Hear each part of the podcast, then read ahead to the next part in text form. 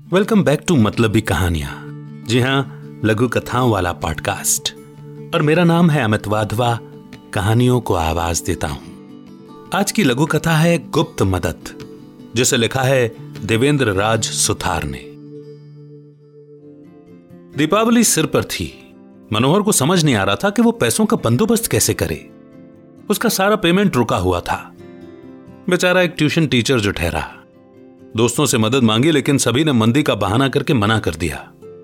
मनोहर जब घर लौटा तो पत्नी और बेटी ने उसके हाथों में अपने फरमानों की लंबी फेहरिस्त थमा दी।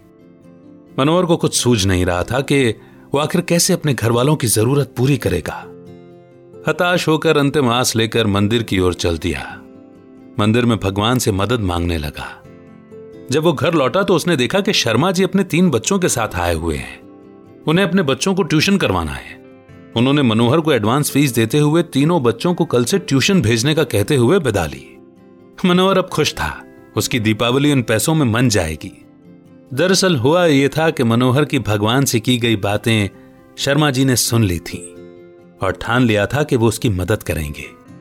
शर्मा जी की गुप्त रूप से की गई मदद ने मनोहर के दिल में खुशियों के दीप जलाकर उसकी दीपावली हैप्पी कर दी थी। तो इसी के साथ मेरे यानी अमित की ओर से भी आपको हैप्पी दिवाली।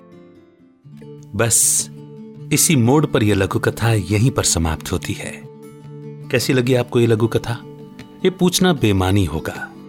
मुझे लगता है कि मुझे आपके ख्याल, आपके विचार जानने चाहिए। तो बताइए ना, डिस्क्रिप्शन में मैंने एक फेसबुक ग्रुप का लिंक दिया है। ज्वाइन कीजिए और अपनी राय, अपनी टिप्पणी साझा कीजिए। मेरे यानी अमित के साथ और सभी के साथ।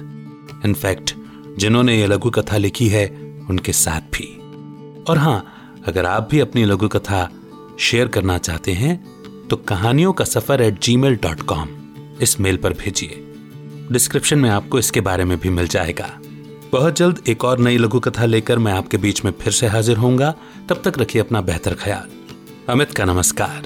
जय हिंद, जय भारत।